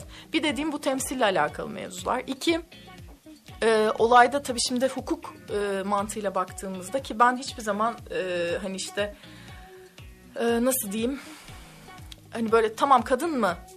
O zaman hani doğru söylüyordur ya da işte çocuk mu o zaman doğru söylüyordur bakış açısından bakmamaya çalışırım. Tabii, bu Çünkü da olmamalı. yani hukuk e, dediğimiz şey böyle bir şey değil. Hukuk herkese eşit şekilde davranmalı. Masumiyet karinesi dediğimiz bir e, karine var ortada ve buna uygun hareket etmeliyiz. Çünkü biri için hukukun uygulanmaması demek hiçbirimiz için hukukun uygulanmaması demek. Ve bir yerden eğer kaybedersek hukuku her yerden kaybetmişiz demektir. Dolayısıyla evet gerçek e, değerlendirmenin yapılması ve e, tabii ki başta en baştan beri söylediğim hakimlerin e, Gürüz Hoca'nın bizim e, Gürüz Uygur'un en çok söylediği şey erdemli hakim olmaları ve buna göre gerçek değerlendirme yapıp karar vermeleri gerekir aslında. Fakat tabii bu uygulamaların yapılması da bir yandan da şeye de girmiş olayım yani hukuk sistemimiz nasıl ilerliyor bu konuyla ilgili baştaki sorunuza. Ee, bu değerlendirmenin yapılması oldukça zor. İşte mesela e, yine başka çok fazla tartışma konusu olan bir şey. Kadın beyanı esastır ya da çocuk beyanı esastır ne demektir mesela? Biz kadın sadece ben şiddete uğradım dediğinde e, ha tamam o zaman şiddete uğramışsındır ben bu kişiye ceza vereyim mi diyoruz. Kadın beyanı esastır da. Hayır. Kadın beyanı esastır dediğimiz şey en azından bu incelemelerin yapılması için bir soruşturmanın açılması He. anlamına geliyor. Çünkü soruşturma dediğimiz şey şimdi hukuk do- e, ceza dosyaları şöyle ilerliyor. Bir soruşturma aşaması var savcılığın yürüttüğü. Bir de kovuşturma aşaması var mahkemelerin yürüttüğü. Soruşturma aşamasında savcı bakıyor. Ya gerçekten acaba var mıdır böyle bir şey? Çünkü bir kişi hakkında soruşturma açmak da tabii ki e, en azından yani onu bir mahkemeye yönlendirmek demek oluyor. Yani bir e, dosyanın sanığı yapacaksınız o kişiyi ve dolayısıyla bunun da bir incelemeden geçmesi lazım. Dolayısıyla savcılar bir bakıyorlar hani bir delil topluyorlar ne oluyor ne bitiyor diye ve gerçekten kovuşturma açılmasına gerek olup olmadığını değerlendiriyorlar. Şimdi böyle bir durumda genelde şiddet olayları çok fazla işte delili olmayan, çok fazla ortaya çıkması mümkün olmayan ve e, işte mesela yani fiziksel şiddette biz daha çok işte bir yara bere görüyoruz vücutta. Onda da hiç göremeyebiliyoruz. Ya da kadın mesela uzunca bir zaman geçtikten sonra ancak kendinde yeterli gücü bulup da mahkemeye Başvurabiliyor. hukuk yoluna başvurabiliyor. Dolayısıyla çoktan deliller ortadan kalkmış oluyorlar. Böyle durumlarda en azından hani ben bunu bir mahkemeye yollayayım da mahkeme bir gerçek incelemeyi yapsın demesi için savcıya bir e, yol oluyor. Kadın beyanı esastır demek. Yoksa bir ceza verilmesi için bir e, beyan Evet, değil. tabii. Çocuk için de aynı şey geçerli. Buradaki temel sorun ne oluyor işte? Yani bu cezasızlık da bu arada ona da girmiş olayım. Niye böyle? Çünkü bu olaylar dediğim gibi çok fazla delili olmayan olaylar. Ve mahkemelerin de aslında karar vermesinin oldukça zor olduğu olaylar. Çünkü delil olmadan mahkeme karar veremez. Böyle olduğunda da o delili ortaya çıkarmak için çok fazla çalışmak gerekiyor. Öyle olunca da işte yine hukuk uygulayıcılarının, avukatların, hakimlerin, savcıların gerçekten bu konularla ilgili bilgili olup buna göre değerlendirme yapmaları gerekiyor. Şimdi Türkiye'de mağdur hakları bu dönemde çok gelişmeye başladı yani bir süredir ve e, daha da fazla çalışma yapıyor, yapılıyor bununla alakalı. Yurt dışında mesela çok fazla güzel uygulama var. İşte çocukların gerçekten hani ne anlattıklarına dair bir takım testler yapıyorlar. İşte e, çocuğu da mağduriyete uğratmadan ama aynı zamanda e, işte çocuğun söylediği şeylerin neye tekabül edebileceğini anlayacak. Çünkü mesela 4 yaşında bir çocuğun zaten doğru düzgün e, yaşadığını anlatabilme yetisi de gelişmiş değil. ne kadar olabilir? Dolayısıyla evet yani sen hani çocuğun söylediklerinden harekete çıkarak bir e, soruşturma yürüteceksin. Dolayısıyla hani ne dediğini anlamadığın zaman çocuğun zaten yürütemiyorsun bu soruşturmayı. O yüzden işte ya uluslararası düzlemde bu konuyla ilgili çalışan çok fazla e, işte örgüt var, örgütlenme var, hukukçu var. Dolayısıyla bunlar yavaş yavaş gelişiyorlar. Türkiye'de buna ayak uydurmaya çalışıyor. En azından hani çocukların ikinci mağduriyetini önlemek için ikinci mağduriyet dediğimizde e, yani bir e, suçtan kaynaklı mağduriyet yaşayan çocuğun yargı sistemine girdikten sonra bu olayın tekrar tekrar ona anlatılması, tekrar tekrar hatırlatılması, işte bu konuyu tekrar konuşmasının e, istenmesi vesaire gibi durumlarda çocuğun bir kez daha bu olaydan kaynaklı ikinci bir mağduriyete uğraması olarak söylüyoruz. E, bununla alakalı güzel çalışmalar yürütüyor hakikaten bizim sistemimizde. En azından bu bir umut verici ve İlk defa olumlu bir şey duydum şey. bugün. ben çok olumlu konuşmayı sevmiyorum. ya ya olumsuzların üstüne gidelim ki onlarla Evet. bir çözüm üretelim. Yani çok katılıyorum hiç problem yok. Evet. Evet teşekkür ederiz. Peki bu kadar bahsettik e, bunlardan. Yani daha bunlardan dediğim tabii çok daha geniş e, tek kelimeyle özetleyeyim dedim. E, peki kadınlar bir şiddete maruz kaldığında neler yapmalı, nerelere, nerelere başvurmalı? Çünkü e, çoğu bu aşamalardan haberdar bile değil. Evet. Dinleyiciler de bu konuda bilgi sahibi olursa çok Yani sevinirim. kadının ve çocuğun beyanının esas olduğu Olduğunu, kavramını evet, tabii. e, hani şu an öğrenen pek çok dinleyicimiz vardır muhakkak. Ee, şimdi şöyle nerelere başvurabilir? Ee, ben böyle bir durumda eğer avukata gitme imkanı olan bir kişi varsa başlangıçta avukata gitmelerini öneririm kişilere. Çünkü en azından avukat hani sizi bu hukuk sistemiyle de tanıştıracak bir kişi. Ama tabii bazı acil durumlarda e, avukata gitmek pek mümkün olmuyor. Dolayısıyla Polis, ilk başta evet emniyete gittiğinizde şimdi bizim bir kanunumuz var 6284 sayılı kanun. Evet. Çok güzel bir kanun. Kendisini çok severim ben. Ee, kanunun içerisinde ailenin korunması ifadesi geçiyor. Yani kanunun başlığında kadın yönelik şiddetin önlenmesi ve ailenin korunmasına dair kanun olması lazım yanlış hatırlamıyorsam. Ee, burada ailenin korunması olarak geçince insanın aslında aklına ilk başta şey geliyor hani ha demek ki sadece ev içi şiddet ve aile kavramı e, bulunduğu yerlerde aslında bu kanun koruma sağlıyor diye. Ve sadece kadınlara yönelik bir koruma sağlıyor diye düşünüyorsunuz. Ama aslında öyle değil. Ve e, bu biraz da hani kanun koyucunun bir tercihi çünkü bizim zaten bütün kanunlarımız aslında e, toplumun genel ahlakını ve aileyi korumak üzerine yürüdüğü için ceza Evet. kanununda da mesela bir, bir işte müstehcenlik diye bir İfade var. şeyimiz var maddemiz. Hmm. Ne olduğunun hiçbir e, açıklaması Ya yok. bu arada onu kanda. soracaktım. Yani bir hukukçu olmayarak soruyorum. Muhakkak dinleyenlerden de vardır hukukçu olmayan. Ee, ailenin korunması ne demek hocam? Yani İşte bunlar- aile kavramı nasıl şekilleniyor? Yani aile bir baba, bir anne ve çocuklardan mı oluşuyor? Bu bu kadar resmi bir şekilde bir bilimsel bir açıklaması var mı bunun? Bunu nasıl buraya o kadar net bir şekilde koyabiliyorlar? Bunu da merak ediyorum ben. Yani Tabii öyle yani evlilik birliği içerisinde aslında e, bulunan kişi evet e, işte anne baba ve çocuk bir ailenin ferdi olarak sayılıyor. Fakat yani tabii bu mesela genel ahlak dediğimiz şey nedir? e tabii yani bu bunun çok farklı boyutu var hiçbir şu an bunun. açıklaması Çok yok. Ve kavram. dolayısıyla işte o fındıklar fıstıklar dedik ya herkes de o genel ahlak farklı. Evet. Ya benim genel ahlak anlayışım farklı, sizin genel ahlak anlayışınız farklı. Bambaşka bir kişinin bambaşka bir genel ahlak an- anlayışı var. Dolayısıyla bunları e, hani böyle o maddeye genel ahlak olarak koyduğun zaman ya da ahlaki normlar olarak koyduğun zaman çıkan kararlarda o kişinin kendi ahlaki e, görüşüne göre değişiyor. Ve aynı şekilde işte aileye bakış açısına göre de değişiyor. Hatta şöyle bir örnek vereyim. Bu 6284 ile ilgili çok fazla e, zamanında hala da şu an biraz daha İstanbul Sözleşmesi ile ilgili e, hani bu şeyler kaymaya başladı. 6284 ile ilgili çok fazla şey görmüyorum son dönemde ama ilk başlarda pardon e, 6284 devamlı bir şeydi. Boşanmaya sebep oluyor, yuva yıkıyor. Boşanmaya Tabii, sebep tabii, oluyor, tabii. yuva yıkıyor. Her yerde bunu duyuyorduk. Ve e, ben de Rize'de çalıştığım için o dönemde biraz daha muhafazakar kesimle çok fazla bağlantı içerisindeydim. O zaman da böyle sunumlar yapıyordum bu konuyla alakalı. İşte hem toplumsal cinsiyet e, eş- eşitliğini anlatıyordum. Hem işte kadın yönelik şiddeti anlatıyordum. 6284 ne yapabilirsiniz, ne edebilirsiniz derken çoğu kez mesela kadınlardan şöyle tepkiler alıyordum. Ya hocam tamam da bu da şöyle bir soruna yol açıyor. İşte boşanmaları sebep oluyor. Kadın erkek arasındaki birliği bozuyor. Aileyi bozuyor. Yuvayı yıkıyor. Tabii canından daha önemli bu. e, mesela bir gün yani gayri ihtiyari şeyi sormuştum. Bir kadının şiddete uğradığı ve işte bir tehlike içerisinde olduğu, ya en basitinden mutsuz olduğu. Düşünsenize şiddete uğruyorsunuz her gün. Ya, yani karşınızdaki kişi size her gün hakaret ediyor. Her gün dövüyor sizi. Ya da işte bir kere dövdü o da olabilir tabii yani her gün dövmesine gerek yok. Ve kendinizi güvensiz hissettiğiniz ve şiddete uğradığınız bir yer gerçekten yuva olabilir mi? Hayır. Yani aile olarak e, söylediğimiz şey bizim ya da yuva olarak söylediğimiz şey aslında o kadar problemli ki Evet. korumaya çalıştığımız şey e, bizim insan değeri olmasına rağmen e, olması gerekirken daha doğrusu korumaya çalıştığımız şey aslında bambaşka farazi hiç olmayan ve kişileri de hiç korumayan bir kurum. Ya eğer böyle bakıyorsak tabii. Yoksa hani ailenin böyle olmasına gerek yok ama böyleyse ve biz bunu korumaya çalışıyorsak aslında kişileri korumaya çalışmıyoruz. Dolayısıyla e, 6284 sayılı kanuna gelelim.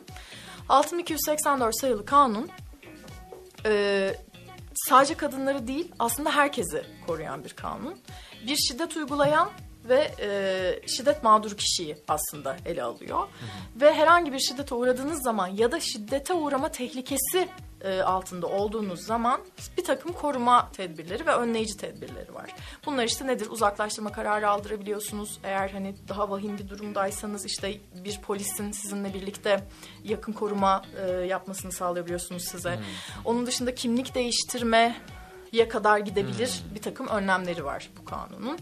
E, bununla birlikte işte daha hani daha önleyici tedbirler olarak söyleyebileceğim işte diyelim ki mesela mail, sosyal medya ya da telefon yoluyla e, şiddet uygulayanın size ulaşmasını engelleyebiliyorsunuz mahkeme kararıyla. Ve aynı zamanda en güzel yanı bence kanunun bir mahkemeye başvurmadan mesela bu şiddete maruz kalma durumunuz olduğunda ya da tehlikeyle karşılaştığınızda direkt olarak emniyete gidip diyorsunuz ki ben böyle böyle bir durum içerisindeyim ve dolayısıyla bana koruma kararı verilmesini istiyorum.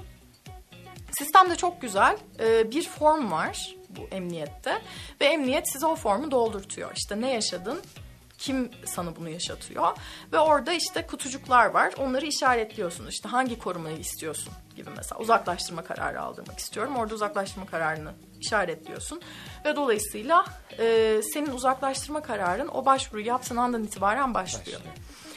Ve e, fakat şöyle bir fark var arasında emniyet ve mahkeme arasındaki farkın. Bunların hepsini bu arada mahkemeye başvurarak da yapabilirsiniz. Bir kısmını savcılığa başvurarak da yapabilirsiniz. Fakat emniyet bence en kısa yol çünkü herkesin mahallesinde bir e, karakol ya da işte köylerde jandarma var. Bu ikisine de başvurarak yapılabiliyor bu başvurular. Ee, bu kanunda aynı zamanda şöyle bir şey var. Bu kanunun bir tepki toplama sebebi de bu. Aynı zamanda ve bu kadının beyanı esas sırada giriyor. Deniyor ki işte kadın sadece diyor ki ben şiddete uğradım. Bunun üzerine adamı evden atıyorlar gibi bir algı var. Sonra da adam e, buna uymazsa bir de hapis cezası var. Hatta buna uymazsayı da siliyorlar o cümlenin içinden ve diyorlar ki kadın şiddete uğradım diyor adamı hapse atıyorlar gibi bir algı var kanunla ilgili. Evet. Bu e, hiç doğru bir algı değil. Çok hani hakikaten manipüle edilmeye etmeye yönelik bir e, yargı aslında. Şöyle, şimdi kanun koyucu diyor ki bunun başka örnekleri de var. E, bunu da mesela örnek vereceğim. Kanun koyucu diyor ki ben bir karar verdim. Yani daha doğrusu kanun koyucu değil, kanun otoritesi diyeyim. diyor ki ben bir karar verdim. Sana dedim ki sen uzaklaştırılıyorsun bu evden.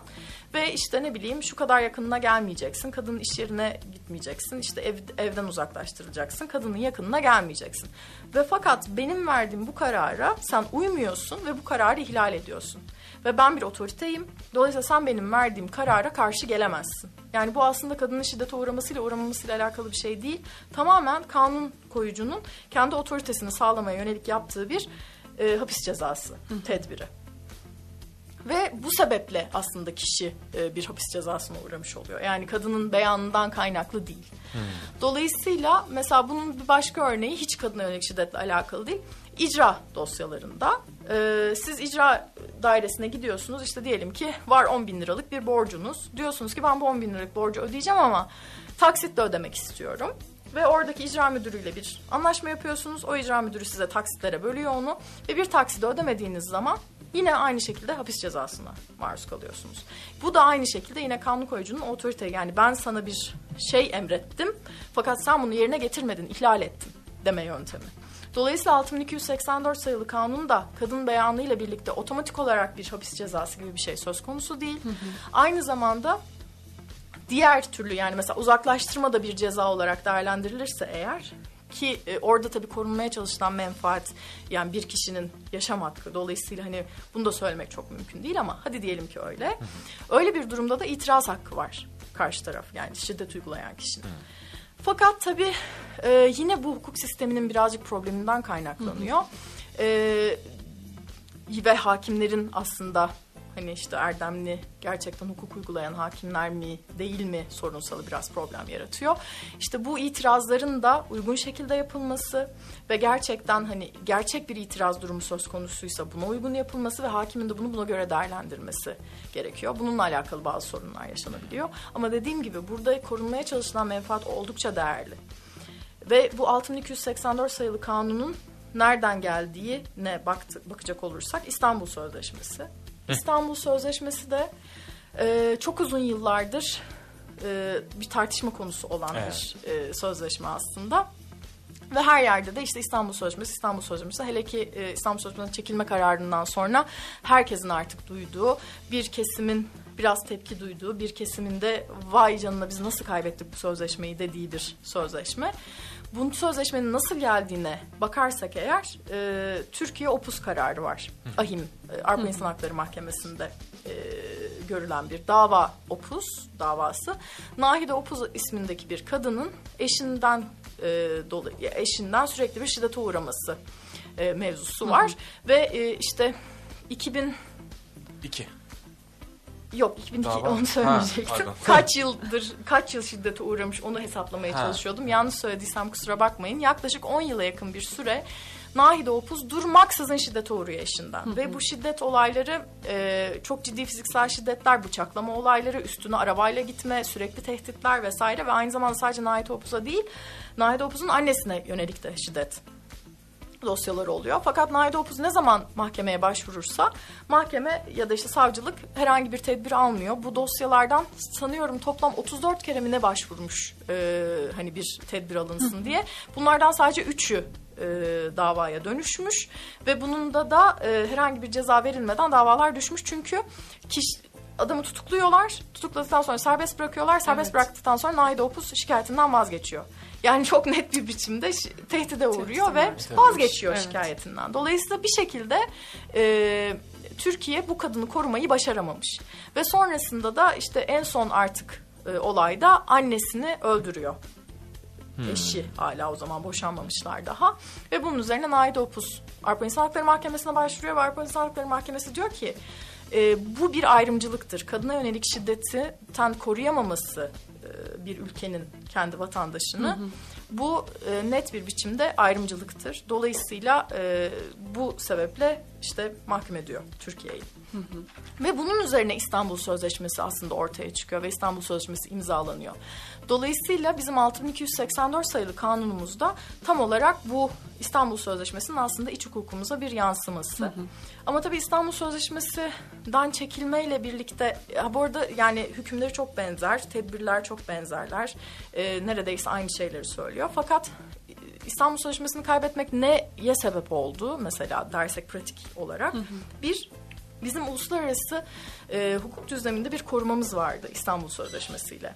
Dolayısıyla şimdi iç hukukumuzda sadece kaldı ama kendi kendimize kaldık. Yani dolayısıyla hani uluslararası korumamızı bir nebze de olsa kaybetmiş Evet. durumdayız.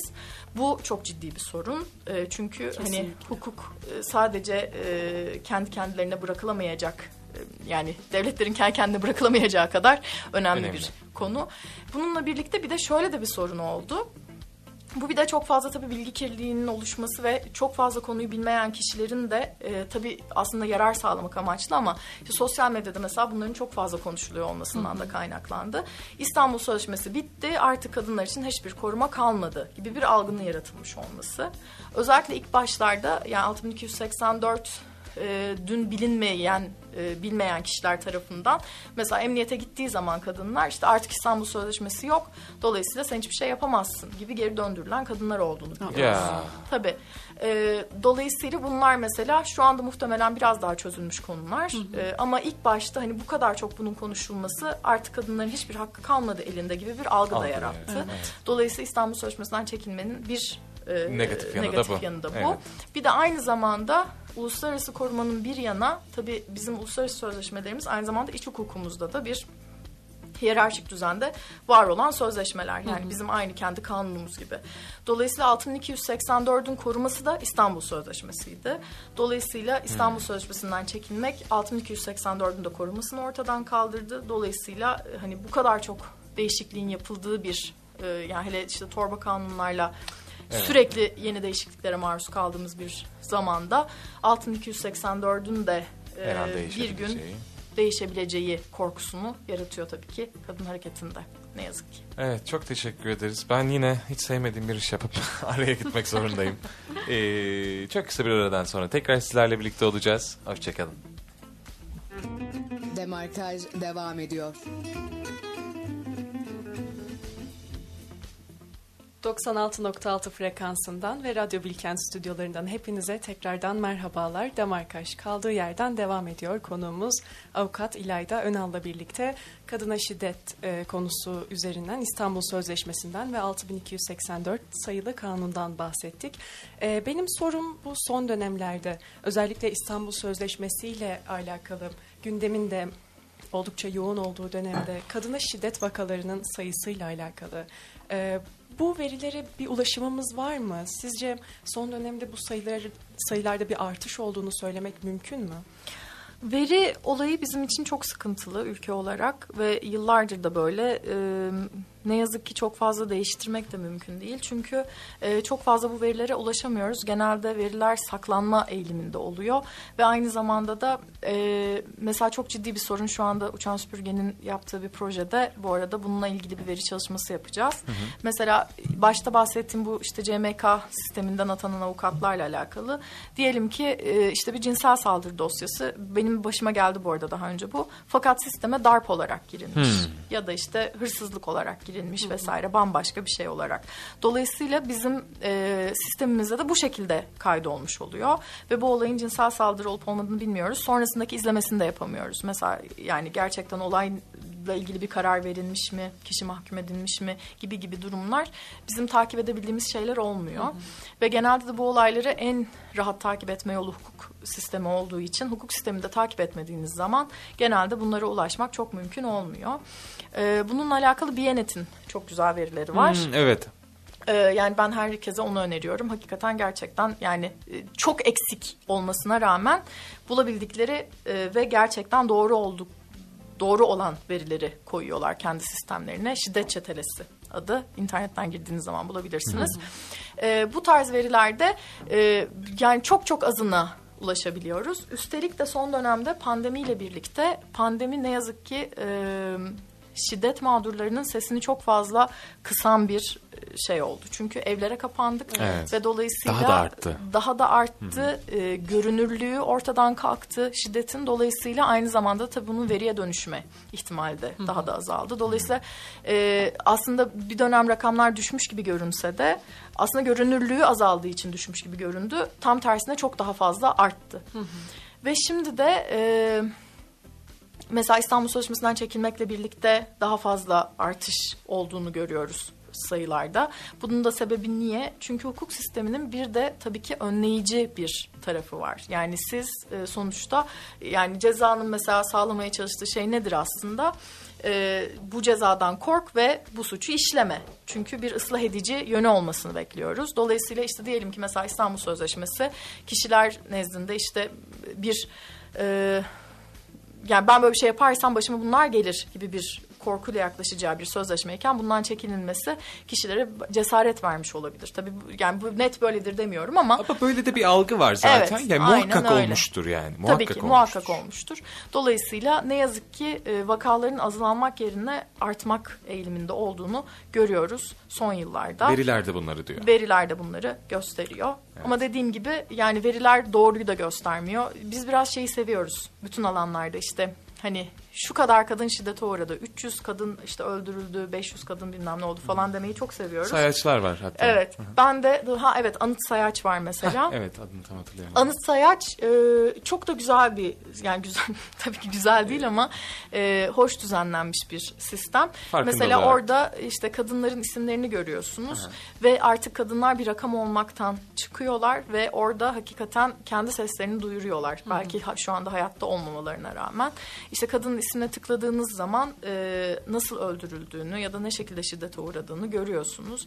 Ve dolayısıyla hani orada onu görmek belki biraz daha farkındalık arttırıcı bir şey olarak e, sayılabilir.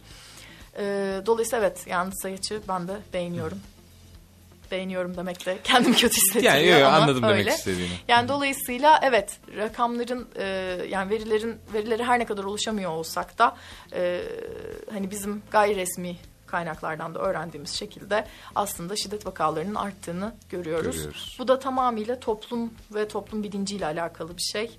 Ne yazık ki e, kadınlara kadına yönelik şiddet aslında daha fazla farkındalık arttırıcı çalışmalar yapıldı. İşte herkese bunun anlatılmaya çalıştı. İşte İstanbul Sözleşmesi ile ilgili birçok şey yapıldı. Şimdi daha da görünür oldu kadınlar. Yani biraz da tabii e, bu arada vaka sayılarının artması yani en azından verilerin artmasında bunun da etkisi var. Yani eskiden mesela duyulmayan birçok şey şimdi duyulmaya da başlandı. Bu da verilerin daha fazla daha yüksek çıkmasında bir oran. Fakat aynı zamanda da mesela şeyi de ben çok fazla görüyorum. Özellikle belki de sosyal medyayı bu kadar çok kullanmaya başladığımız için mi? O da olabilir. Çok farklı yerlerden çok ciddi tepkiler geliyor kadın hareketine karşı. Ve e, işte e, nasıl diyeyim yani hiç aslında e, işte yaşam hakkı olarak bakacakken mevzuya bambaşka bir yerden işte bu kadın da aslında şöyle suçluydu, bu kadın da aslında aklamaya böyle çalışıyor. kötüydü Evet. demek gibi. Ee, ve bunlar bana dediğim gibi çok şaşırtıcı geliyor. Çünkü hani burada bakmamız gereken temel nokta ve aslında bu kadar çok bilinçlendirme çalışması yapılırken bir yandan da bu bilinçlenmenin sağlanamıyor oluşu beni çok şaşırtıyor. Umarım e, şimdi pandemide bu da tabii yani çok hani komik bir şey aslında işte daha önce mesela biz pandemiden önce 100 yıl, 99 yıl mı ne öyle bir şeyde toplumsal cinsiyet eşitliğinin dünyada sağlanacağı üzerine bir Hedef. e, hedefim. Ha, Hedef değil de yani öyle bir işte araştırma vardı. 99 Ha. yılda toplumsal cinsiyet eşitliği sağlanacak diye. Şimdi sanıyorum 136 yıl mı olmuş ne Arttı öyle bir pandemi. şey. Pandeminin bu kadar etkisi var gerçekten. Tabii ki çok çok. Evet. İşte Yani. o yuva dediğimiz yer görüyoruz. yuva Cehennem oluyor. yerin. Evet maalesef. evet. Evet o zaman e, son artık yavaş yavaş programımızın sonuna Çok yaklaşırken üzülüyorum. e, Evet. gerçekten hiç bitirmek istemediğimiz bir program oluyor ya benim için. Daha bir de konuşacak çok şeyimiz de Çok var fazla ya. Yani şeyimiz asla var. bitecek bir konu değil. Evet. Yani bilmiyorum Ama ne yapsak. kavram olarak benim e, dinleyicilerimize ve kişisel olarak da çok e, merak ettiğim ve sizden de aslında doğrusunu ya da e, doğru bilinen yanlışlarını duymak istediğim bir kavram var. Feminizm kavramı. E, toplumda e, yanlış biliniyor. Kadının üstünlüğünün savunduğu düşünülüyor. Halbuki çok başka bir şey anlatıyor. Bir de sizden dinleyelim. Ne anlatıyor feminizm? Aslında işte az önce söylediğim bir takım tepkiler var işte hani aksine kötülenmeye çalışılıyor işte kadın hareketi dediğim şey biraz da bu noktadan yaklaşıyor. Feminizm dediğimiz şey kadın erkek eşitliğinin sağlanması. Yani bu tarz konularda ben şey örneğini çok mi? seviyorum. Ee, bir noktada artık feminizm kendi kendini tüketecek. Umarım artık feminizme ihtiyaç olmadığı bir e, döneme gireceğiz ve artık feminizmden konuşmaya ihtiyaç duymayacağız. Çünkü eşitlik sağlanmış olacak ve dolayısıyla zaten hani bunu konuşmaya hiç gerek kalmayacak Kalmayacak. Gibi bir e, noktaya varmayı bekliyor aslında bence feminizm. E, ve aynı zamanda da yani bu feminizme karşı olan tepkilerin belki bir sebebi ondan da bahsetmek iyi olur diye düşündüm şimdi sizden soru gelince. Pozitif ayrımcılık dediğimiz şey mesela Çok doğru. nedir? Yani kadın üstün müdür de ona ekstra bir şey yapmak zorunda işte Ya da sistemi ihtiyacı mı var ki? ya da muhtaç ihtiyacı mı? mı var ki? Evet. Ha bu da evet başka bir görüş. Kadın güçlüdür niye ihtiyacı olsun ki böyle bir şeye? Bu da tabii ki bir görüş. Şimdi pozitif ayrımcılık dediğimiz şey nedir? Buna bakmak lazım. Ee, bunda da kendi hayatımdan bir örnek vereyim. Ee, diyelim ki mesela ben işte bundan 8 ay önce doğum yaptım. Ve e, Hayırlı olsun. Teşekkür ederim. Çok sevdim anneliği.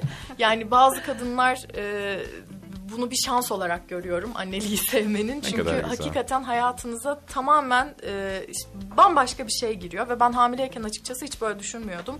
İşte e, yasal iznimin daha bitmeden yasal iznim. Zaten işte doğum yapana kadar çalıştım ve o dönemde mesela çok zorlu geçti benim için. Çünkü ne olacak çalışırım derken ya fiziksel durumunuz bile buna el vermiyor hakikaten ve hani psikolojik olarak mental olarak sürekli doğum bekliyorsunuz ve dolayısıyla zaten çalışacak bir psikolojide de olmuyorsunuz ama bir yandan işte kadınlara empoze edilen bir başka yanı da bu güçlü olmak zorundasın. Bir erkek gibi durmak zorundasın. Dolayısıyla bir erkek nasıl koşturuyorsa her yere sen de aynı şekilde koşturmak zorundasın algısı. Ben de mesela farklı bir toplumsal cinsiyet eşitsizliği olarak e, Ortaya çıktı. ortaya çıkmıştı. E, ve işte yasal iznim daha bitmeden ben işe başlarım diye düşünüyordum. Hatta e, ofisteki arkadaşlarıma işte iş bölüşümü vesaire yaparken diyordum ki ya tamam ben zaten işte Şubat'ta yaptım doğumu. Nisan gibi dönerim işe. Devam işte ederiz. oradan ben tamam tamam bunları ben yaparım falan diyordum. Doğumu bir yaptım. Yani hiç öyle değil mi? Oldu Ekim. Hayat bambaşka bir şeye dönüştü. Yani e, hatta şöyle anlatıyordum. Bir maratonun içindesin. Ne gün bitiyor ne gün başlıyor. Yani böyle bir hani hakikaten bir maraton içine girdim. Ne olduğumu şaşırdım. Yani bırakın ki çalışmaya telefonuma bakamadım. Ee, Hani gözümü açık tutamadım. Yani öyle bir hale geldim. Ve şimdi e, işte sonrasında döndüm bu arada üç buçuk aylıkken bebeğim işe. Fakat işte bir şekilde yürümedi, olmadı. Eski performansımda eskiden 24 saat biraz da işkolik bir e, tarafım da vardı. Ve çok böyle hani rahat rahat çalışırken çok da keyif alırken yapamadığımı fark ettim. Ve sadece şeyden değil yani hani vaktimin yetmemesinden değil... E, mesela çok unutkandım. İşte bu mom brain ya da işte pregnancy brain, Evet. annelik Evet. beyni falan dedikleri şeylere maruz kaldım ve hakikaten eski performansımda çalışamadım. Ve e, şu anda da hala daha eski performansımda çalışabiliyor değilim. İşte çocuğum 8 aylık oldu. Ve dolayısıyla muhtemelen bu bir süre daha böyle devam edecek. Ve benim e, işte benim yaşımda, benim donanımımda hatta belki benim donanımımdan daha az erkek meslektaşlarım benim bu dönemde ben eski performansımda çalışamazken başka hiçbir fark olmamasına rağmen aramızda ya da hatta benden daha e, hani nasıl diyeyim az önce söylediğim gibi yani işte daha az e, bilgili, daha az işte Deneyimli. deneyimli kişiler benim çok daha fazla önüme geçtiler. Niye? Çünkü ben anne olduğum Evet. için. Şimdi bu toplumsal bir durum ve işte ne bileyim e, şu anda bir bakıcımız var mesela bizim ama aynı zamanda benden beklenen şeyler farklı. Benim kendimden beklentilerim farklı. Bunların hepsi hayatla birlikte karşımıza çıkabilir şeyler. Dolayısıyla kadınların ve erkeklerin e, yaşadığı belli durumlar var. Kendi hayatlarına başladıkları andan itibaren. Kız çocuklarına empoze edilen şeyler, erkek çocuklarına empoze edilen şeyler. Onların e, daha işte başarılı bireyler olarak işte bir iş sahibi olmaları, daha fazla para kazanmaları üzerine bir baskı yapılırken kız çocuklarına genelde işte iyi bir aile kurmaları, dişi kuş olmaları bekleniyor. Evet. Dolayısıyla şimdi böyle bir yetişme tarzından geldiğinizde hayata atıldığınız andan itibaren de bir e, adım önde başlıyor sizden erkekler. Ve dolayısıyla bunu birçok örnekte görüyoruz. Benim verdiğim örnek çok çok çok çok basit bir örnek. Çok daha felaket durumlar var elbette Tabii, neler var? Hani ben kendimden örnek vereyim diye söyledim. Dolayısıyla belli durumlarda bizim aynı seviyeye gelebilmek için belli bir e, pozitif normlara ihtiyaç duyuyoruz. Yani ekstra bize sağlanması gereken belli şeylere.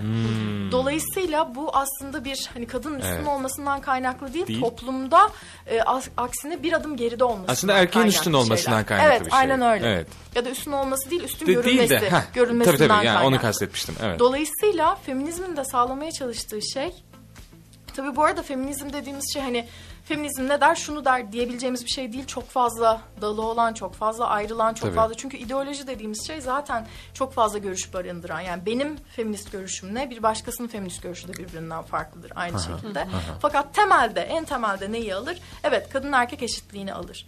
Fakat bunda işte farklı farklı görüşler var. Daha çok işte ekofeministler var mesela. Bunlar çevreyle kadının bağlantısını kurarak kadını daha e, işte eşitlikçi bir yerden yaklaşıyor. Radikal feministler var. Onların görüşleri daha farklı gibi gibi.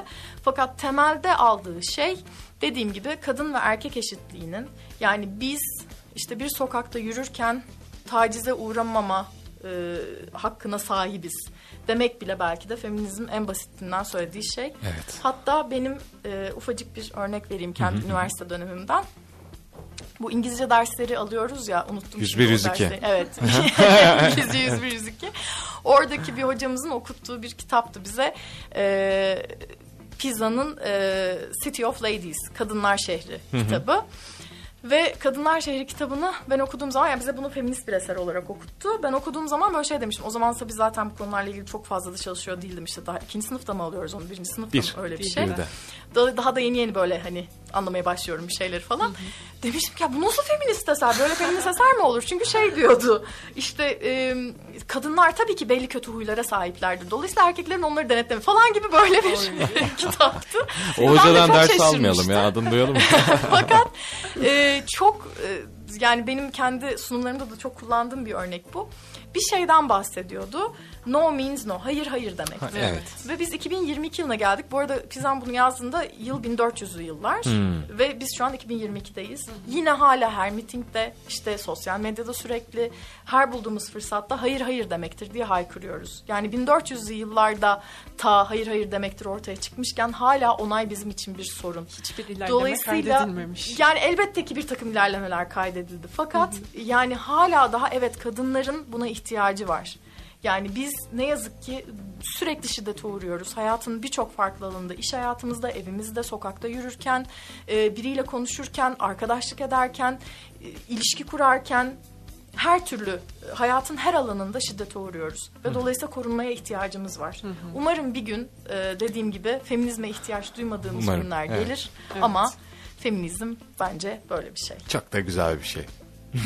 Çok teşekkürler. Evet ya e, İlayda Hanım çok teşekkür ederiz. Yani keşke daha daha daha daha uzatabileceğimiz bir program olsaydı çok ama şey maalesef belli sınırlar içerisindeyiz biz de. E, çok aydınlattınız bizi, renk kattınız her şeyden öte. Çok teşekkür ederiz. Çok Kesinlikle. mutlu olduk. Umarım ilerleyen günlerde, ilerleyen haftalarda, aylarda tekrar birlikte oluruz. Ben çok teşekkür, ederiz. ediyorum. Davetiniz için de tekrar teşekkür ediyorum. Görüşmek üzere. Görüşmek üzere o zaman. Hoşça Hoşçakalın. kalın.